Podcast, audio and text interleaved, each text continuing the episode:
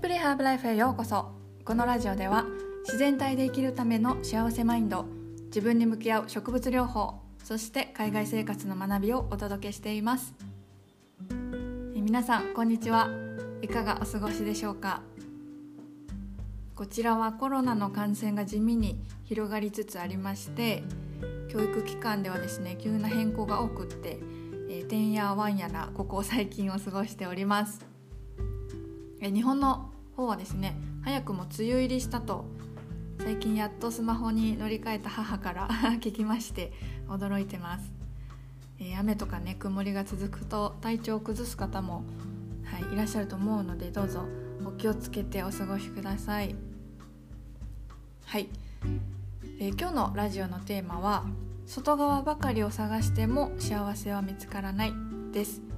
最後にハーブのお話も少し交えてお話をお話をします、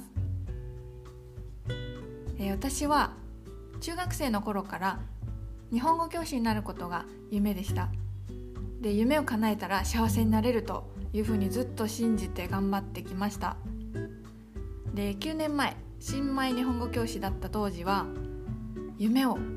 ねやっと夢を叶えたんだから素晴らしい人生が待っているはずだと思っていました。だがしかし。え実際に日本語教師として働き始めてみると、まあ、全然現実は違いました、まあ、意見をコロコロ変える困った上司とか問題を起こす学生とかねなんかもう死にそうなほど、えー、準備に時間がかかるイベントとかですね。あと病院警察入管肝心の授業以外以外のところでかなり疲れておりまして日本語教師なのに授業の準備は帰宅してからじゃないとできない。そういった状態にも不満だったしもう毎日ですね疲労と怒りを抱えて過ごしていました。なので全然幸せではなかったんですね、うん、自分が想像していた夢を叶えた素晴らしい人生どこ行ったんやと 思いながら過ごしておりました。でこれはきっとこの職場がねすごくブラックな環境だからだと。もっとホワイトなところで働けば私は幸せになれる。そう思ったのでまた3年後にはですねそこを辞めて別のところで働き始めました。で新しい会社は残業もなかったし職場の皆さんもすごく優しくて、うん、もうホワイトですごくいい会社だったんですけれどもそこでもやっぱりなんか違う。想像していた幸せってこんなんじゃない。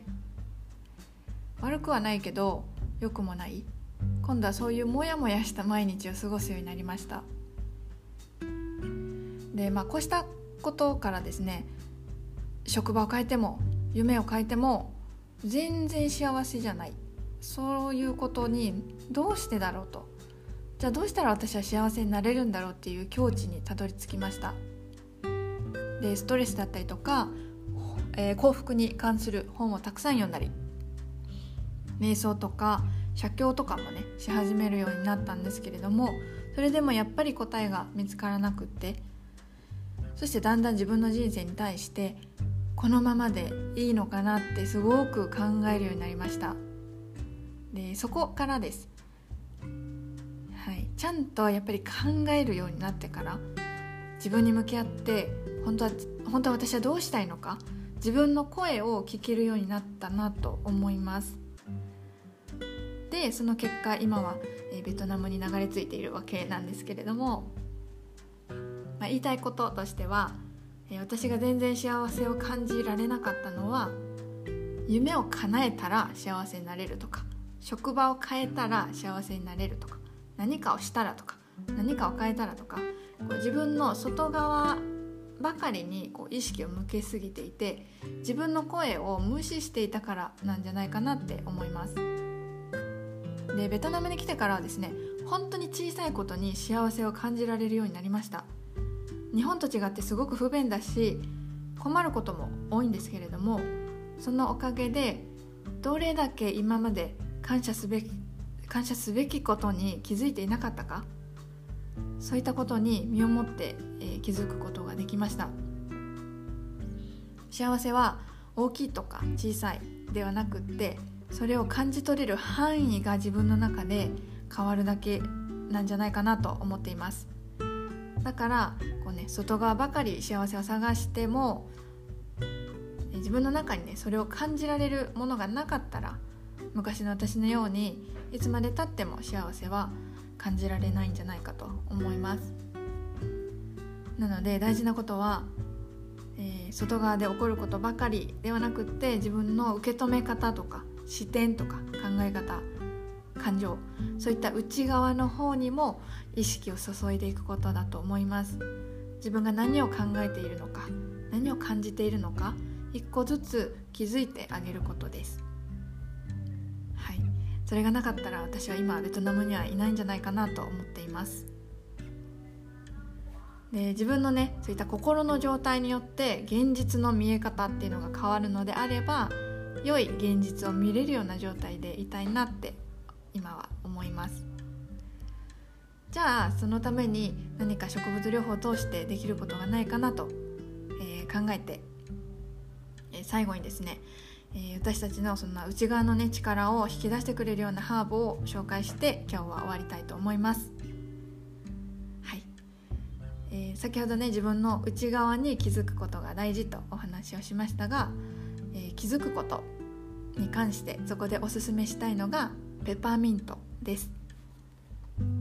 ペパーミントの、え、香りを嗅いだ人たちは注意力とか記憶力といった脳の認知機能が高まるという研究結果があります。はい、ですので、えー、注意力が高まっていろんなところにですね気づきやすくなっていきます。えー、ペパーミントティーを取り入れるのであればだんだんこう脳のパフォーマンスが落ちてくるえー、午後の時間帯に取り入れるのが最適です、えー、スーッとね爽やかな香りがしますのでこうぼんやりし始める頭をですね目覚めさせてくれます、え、ちょうどねこれからだるい、え梅雨の季節にもぴったりだと思います。そしてアロマで香りを取り入れるというのも、え同じように効果がありますし、えガーデニングがお好きな方がいらっしゃれば自分でペパーミントを育ててみるというのもえー、良いと思います。是非自分に合った方法をいろいろ探ってみてください。きっと楽しいと思います。はいというわけで今日はそろそろこの辺で、えー、終わりにしたいと思います、え、いつも最後まで聞いてくださってありがとうございます。今日も自分に優しく素敵な一日をお過ごしください。